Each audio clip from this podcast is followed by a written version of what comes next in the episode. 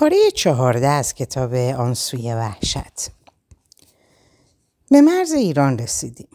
سر مرز پلیس ترکیه بدون هماهنگی با پلیس ایران در تاریکی شب ما را به صورت غیرقانونی به سوی خاک ایران سوق داد و دستور داد که فقط روبرو برید و به غیر از روبرو اگه دست چپ یا راست برید ما به شما شلیک خواهیم کرد. مردی که در اتوبوس کنارم نشسته بود دو تا کیسه وسایلش رو دست من داد و گفت هر کجا که رفتیم من و تو با هم میریم. من از ترس چند تا افغانهای دیگه قصد داشتم که فرار کنم و نخواستم کیسه ها رو از دستش بگیرم. اما اون با اصرار کیسه ها رو به من داد. زن و بچه هاش همراهش بودن. با دیگر مسافران از مرز رد شدیم و به سوی ایران حرکت کردیم. من از چند تا مسافران افغانی ترس داشتم که مبادا بالای مرز بزننم. لذا در تاریکی شب خودم رو از گله جدا کردم و تنهایی حرکت کردم. حدود صد متری از اونا فاصله گرفتم و بعد تصمیم گرفتم که مسیر حرکتم رو تعیین کنم. به پیرامون نگریستم تا شهری رو ببینم و به همان سو حرکت کنم. اما به هر سو که نگریستم هیچ روشنایی چراغی به چشم نرسید. حتی دهکده کوچکی هم در اون پیرامون نبود تا به اون سو حرکت کنم. عراضی کاملا کوهستانی بود. از چهار طرف در وسط کوه ها قرار داشتم و در دامنه کوهی بودم که به همان سو باید هم رو ادامه می‌دادم.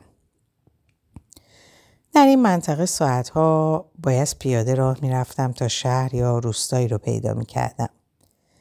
بدبختی اینجا بود که من به قصد اروپا رفتن لباس های نازک تابستونی توی تن و یک جفت صندل به پا داشتم. اما منطقه مرزی سردسیر بود و با صندل پیاده رفتن در کوه ها نیز دشوار. به طرف بالای کوه حرکت کردم تا از اونجا شهر یا روستایی رو ببینم. و به همان سو حرکت کنم. وقتی بالای کوه رسیدم در آن سوی کوه به غیر از کوههای بلندتر هیچ شهر و روستایی رو ندیدم. تمام منطقه کاملا کوهستانی بود. تصمیم گرفتم که به آن سوی کوه پایین برم و بالای کوههای بلندتر برم تا از اونجا شهر یا روستایی رو ببینم و به همون سو حرکت کنم. از کوه پایین شدم. در پایین کوه دره ای رو دیدم و ترجیح دادم که در عوض بالا رفتم به کوههای بلندتر راهم و در امتداد دره ادامه بدم. در امتداد دره یک ساعتی راه رفتم. بالای کوه ها چراغی دیدم. فهمیدم که اونجا پاسگاه مرزیه. از اینکه چاره دیگه ای نداشتم خواستم که خودم رو به پاسگاه مرزی تحویل بدم. به بالای کوه به سوی چراغ حرکت کردم.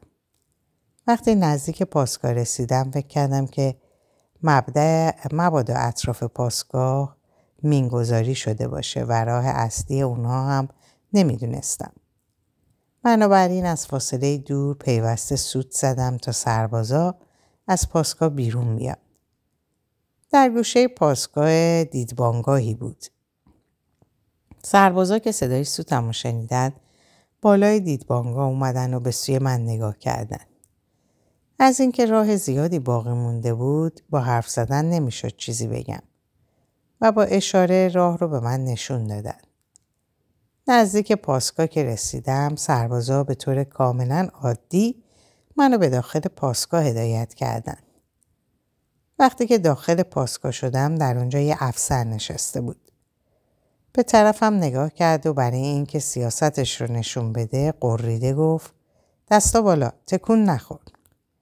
در حالی که دوتا کیسه توی دستم بود کیسه ها رو زمین گذاشتم و دستم رو بلند کردم. به دوتا سربازا دستور داد بازرسیش کنیم.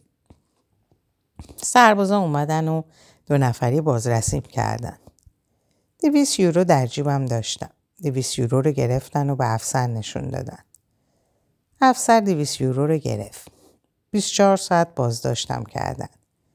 بعد از 24 ساعت فردا شب بالای مرز سیم خاردار رو پاره کردن و دوباره به سوی ترکیه برگردوندم. در این سوی مرز من قبلا سختی های رفتن تا استانبول رو دیده بودم. و مخصوصا حالا که تنها بودم و هیچ پولی هم نداشتم نخواستم که طرف استانبول برم و ترجیح دادم که دوباره طرف ایران برم.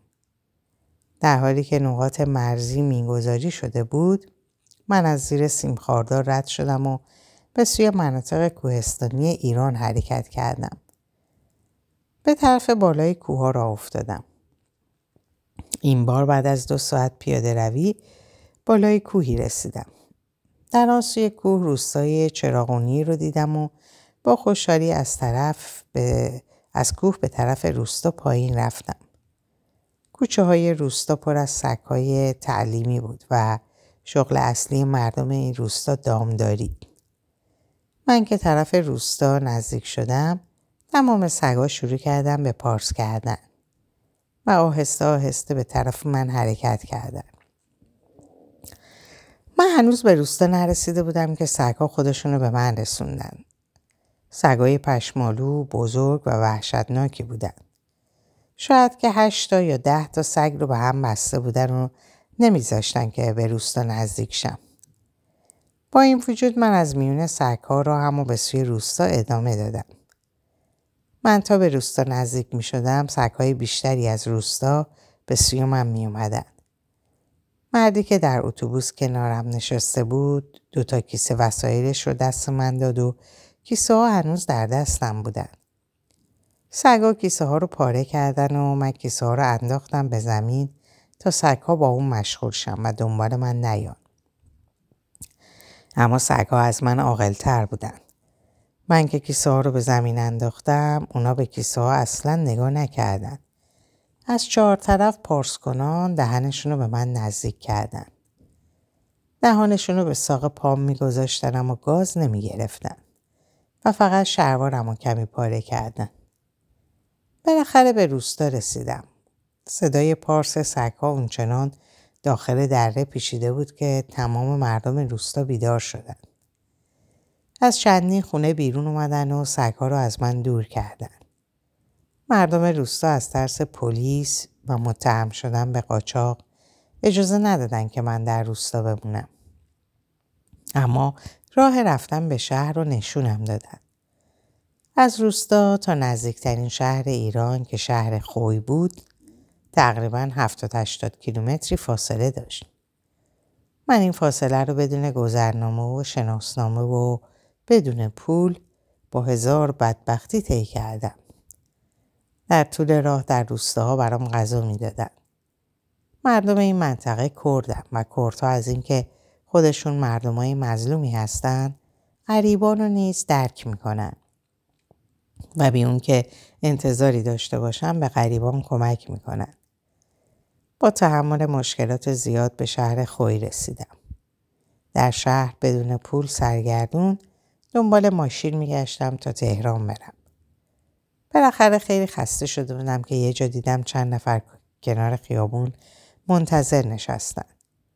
یه اتوبوس اومد نزدیک اونا توقف کرد و اونها رفتن که سوارشن. من که از اونا فاصله زیاد داشتم از خستگی حال قدم زدن رو هم نداشتم و تازه تصمیم گرفته بودم که در یه گوشهی بشینم تا خستگی در کنم. اما به خودم فشار آوردم و شتابان خودم رو به اتوبوس رسوندم. و بی اون که حرفی بزنم سوار شدم. به خودم گفتم هر طرف که بره منم میرم. وقتی که سوار اتوبوس شدم تمام ها پر بود. فقط در ردیف آخری برای یه نفر جای خالی داشت.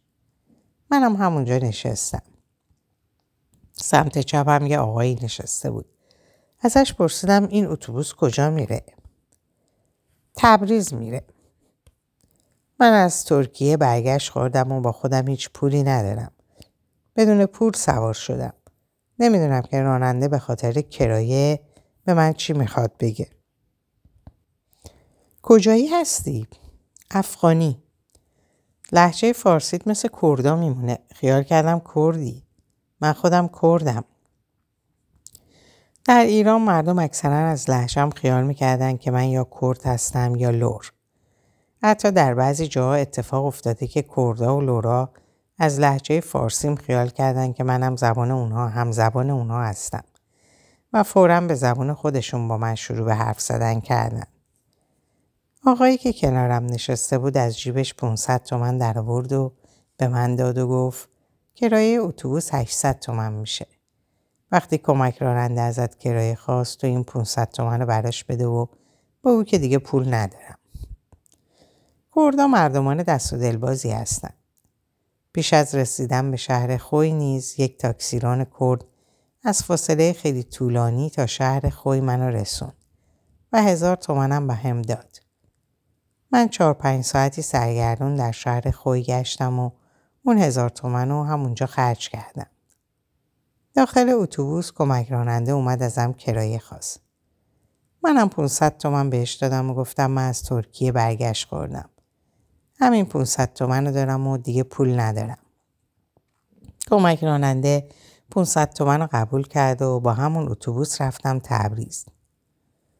در ترمینال تبریز دنبال اتوبوس تهران میگشتم که بدون پول مجانی سوارم کنه.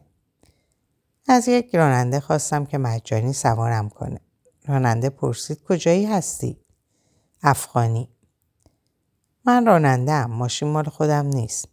نمی‌تونم که مجانی سوارت کنم.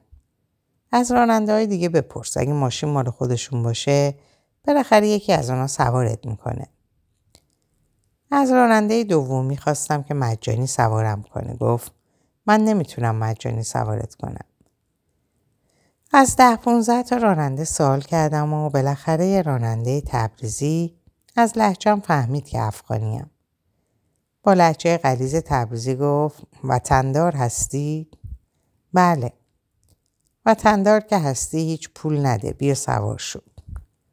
کلمه وطندار در زبان آمیانه افغانی معنی هموطن میده و بعضی ایرانی ها افغان ها رو به همین کلمه آمیانه افغانی یعنی وطندار مینامند. راننده مجانی سوارم کرد و اتوبوس حرکت کرد. در وسط راه اتوبوس نیم ساعت توقف کرد به خاطر غذا. یکی از مسافران متوجه شده بود که راننده مجانی سوارم کرد. فهمید که پول غذا را هم ندارم و برام غذا گرفت. بعد از صرف غذا اتوبوس راهش رو به سوی تهران ادامه داد و با همین اتوبوس خودم رو تا تهران رسوندم. با تمام سرگردونی های رفت و برگشت بازم تهران اومدم. روز اول به خاطر نجات یافتن از بدبختی های راه از رسیدن به تهران خوشحال بودم. اما فردای اون که از خواب بیدار شدم و بازم خودم رو در تهران دیدم بی اندازه غمگین و پریشون حال شدم. احساس کردم که به بیابان پرگرد و غباری برگشتم. اونم بیابان پرگرد و غباری که منو در خودش قبول نداره و فقط به جهنم باید برمیگشتم تا منو به عنوان اهل مسخره و حقیر در خودش قبول کنه. به جهنمی باید برمیگشتم که آتش اون نادونی بود. دشمن دانا که غم جام بود بهتر از اون دوستی که نادام بود. از غمگینی و پریشون حالی اعصابم مختل شده بود. دلم سیاهی می‌کرد و مثل قفس تنگ شده بود. چشام پر شده بود و هر رنگی رو خاکستری می‌دیدم.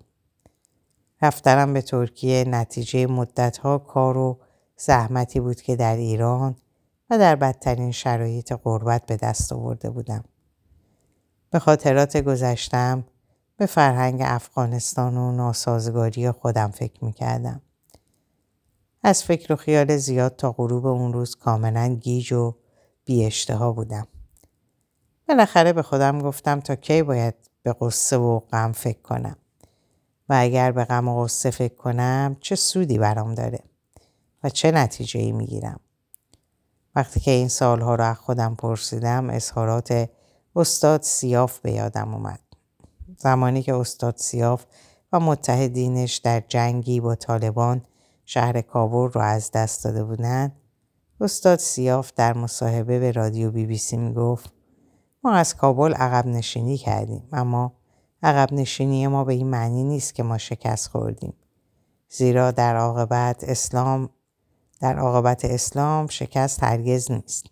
ضعف اما شکست نیست. و بالاخره عاقبت اسلام حتما پیروزی است. به خودم گفتم من هم مثل مسلمونا فکر می‌کنم.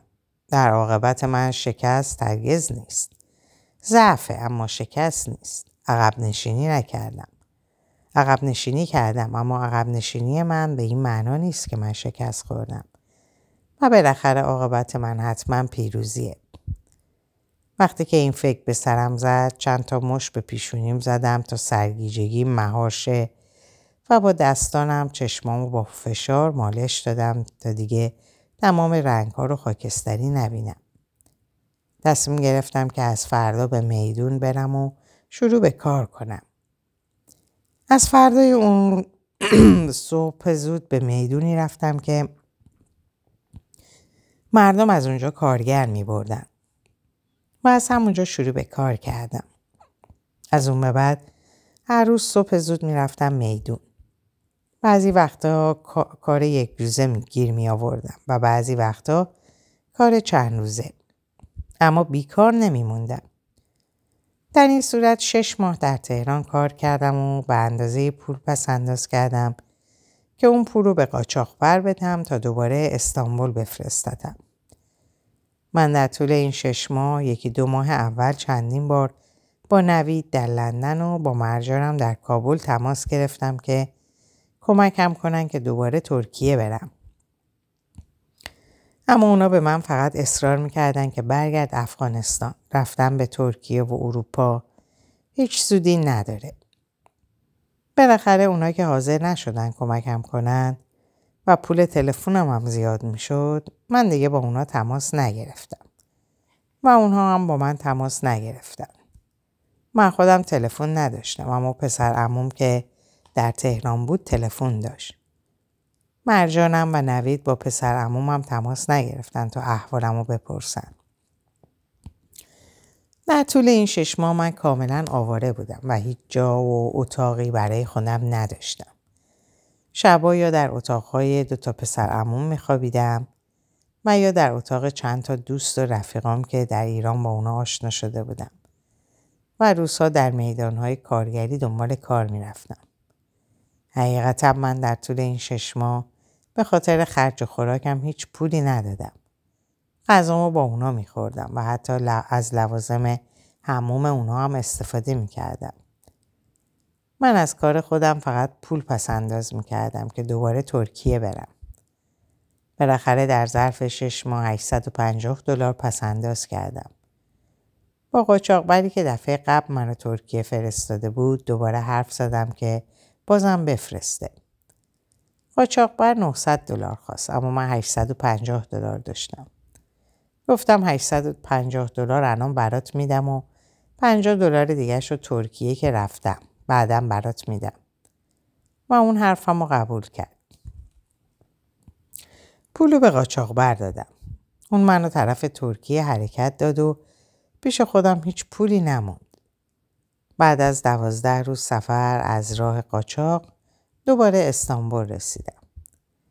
اینکه سفر چطوری گذشت از جزئیاتش میگذریم. روزهای سرد زمستون بود بدون پول، دست خالی و بدون خاله و خانه و بدون جا به استانبول رسیدم. از قبل در استانبول چند نفر رو میشناختم و با یکی از اونها به نام نوید که دوست خیلی صمیمیم بود تلفنی تماس گرفتم. نوید در منطقه عمرانیه استانبول مشغول کارهای ساختمانی بود و اربابش کارگران بیشتری نیاز داشت. نوید به من گفت که اربابم دیگه کارگرم می‌خواد. تو هم بیا اینجا و با ما کار کن. من نزد اونها رفتم و یه مدتی اونجا کار کردم. هم جای خواب داشتیم هم ارباب روزی سه وعده غذا برامون می‌داد. بیشتر از یک ماهی در اونجا کار کردم. زندگی خوب میگذشت و یک دوره پرماجرایی داشتم. چند روز بعد از رسیدنم به استانبول در لندن با نوید تواس گرفتم و گفتم من بازم استانبولم. گفت من دیگه فهمیدم که تو از این کارها دست بردار نیستی. یه قاچاقبر پیدا کن من برات پول میفرستم. بیا طرف اروپا. اما اینو بدون که اگه اروپا هم بیای در اینجا آینده ای نخواهی داشت. نوید پول قاچاق رو برام فرستاد و با یه قاچاقبر حرف زدم که منو یونان برسونه.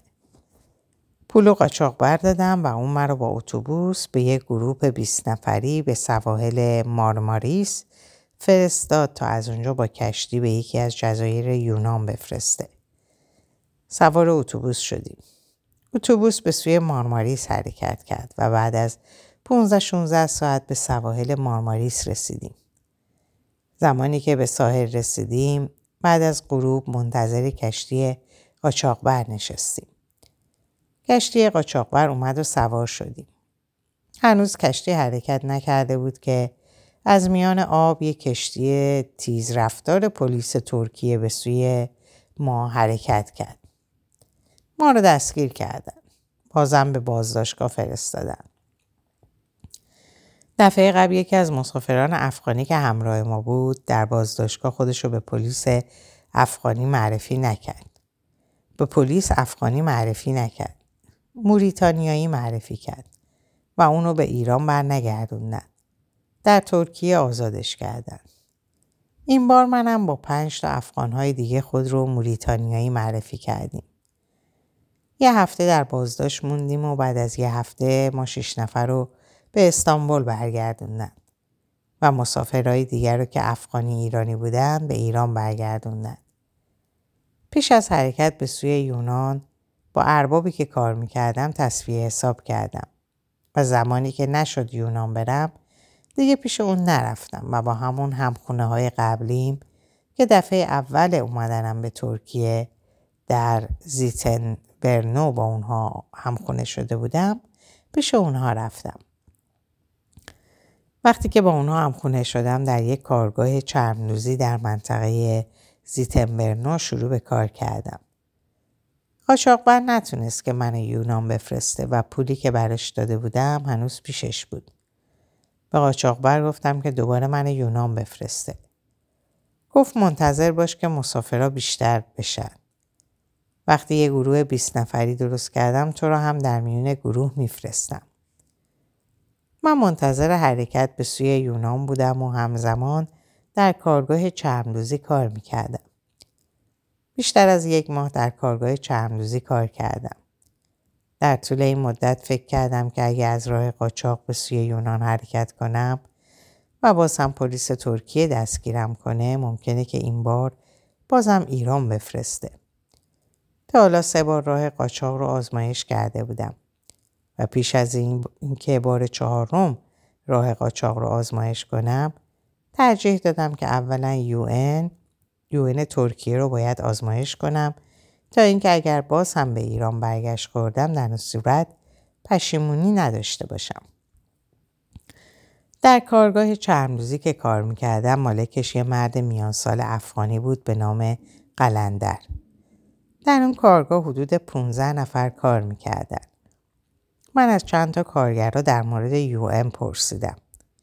از جمله کارگران چهار نفر دیگه گفتن که ما هم می‌خوایم به یو مراجعه کنیم. اما هیچ کدوم از اونها در مورد یو معلومات نداشتن. قلندر مالک کارگاه در مورد یو معلومات داشت. خودش از قبل به یو مراجعه کرده بود و منتظر جواب بود. اما کارش مخفی بود و به هیچ کس نمی گفت که من به یو مراجعه کردم.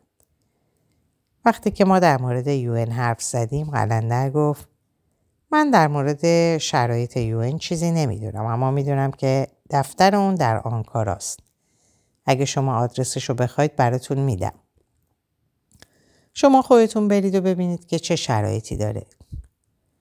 آدرس دفتر یو رو که در آنکارا بود از قلندر گرفتیم و یه روز من و چهار تا کارگرای دیگه به یو مراجعه کردیم تا ببینیم که شرایط اون چطوریه. در همون روز اول مراجعه در دفتر ثبت ناممون کردن و با هر کدوممون یه مصاحبه کوتاه انجام دادن.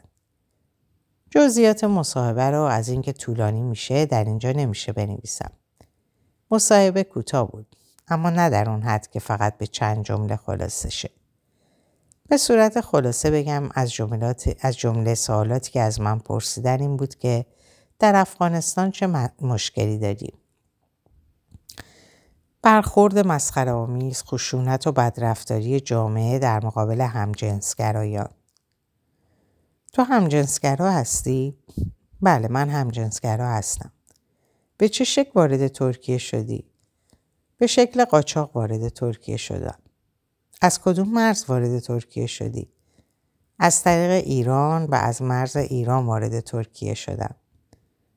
آیا از مرز ایران به شهر وان ترکیه اومدی؟ وان یکی از جمله شهرهایی بود که من از اون عبور کردم. اگه به افغانستان برگردی فکر می‌کنی چه اتفاقی برات میافته؟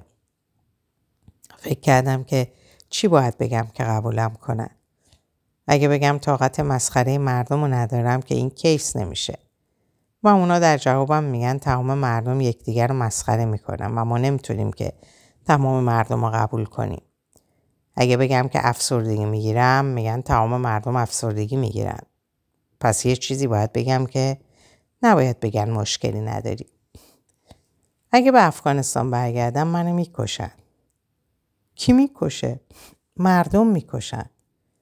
مردم کیان؟ آیا میشه مشخصا بگویی کی تو رو می‌کشه؟ مشخصا خانوادم منو می‌کشه. مصاحبه انجام شد. گفتن بیرون منتظر باشید. دو ساعتی بیرون دفتر منتظر نشستیم. برای هر کدوممون یک یک برگه دادن که عکسامون رو روی اون بزنیم. روی عکسامون روی اون بود. به دو نفرمون گفتن هفته بعد در فلان تاریخ بیایید که با شما مصاحبه تکمیلی انجام شه. و به سه نفرمون از جمله به خودم گفتن که به شعبه یو شهر وان برید تا در اونجا با شما مصاحبه تکمیلی انجام شه. برگه ای رو که برای من دادن روی اون به زبان انگلیسی و ترکی نوشته بود و ترجمه فارسی اون به شکل زیره.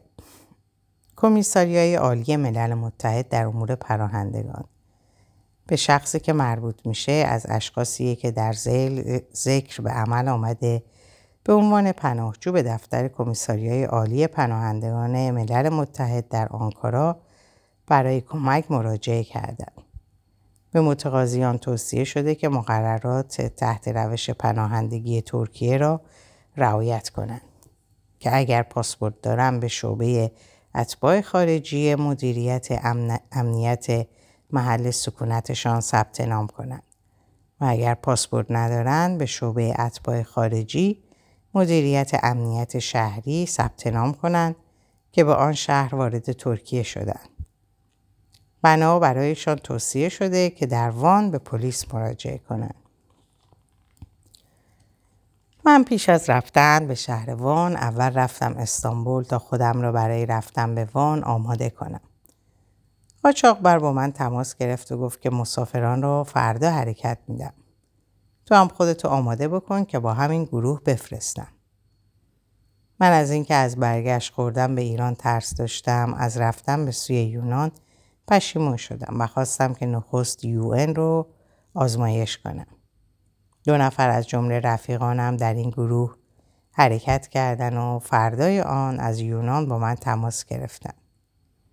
اینم بدشانسی من بود که در این گروه حرکت نکردم. همین بود که از استانبول سوار اتوبوس شدم و رفتم به شهر وان که شرقی ترین شهر ترکیه و در مرز ایران قرار داشت. در اینجا به پایان این پاره می‌رسم. براتون آرزوی سلامتی ساعات و اوقات خوش و خبرهای خوش دارم. خدا نگهدارتون باشه.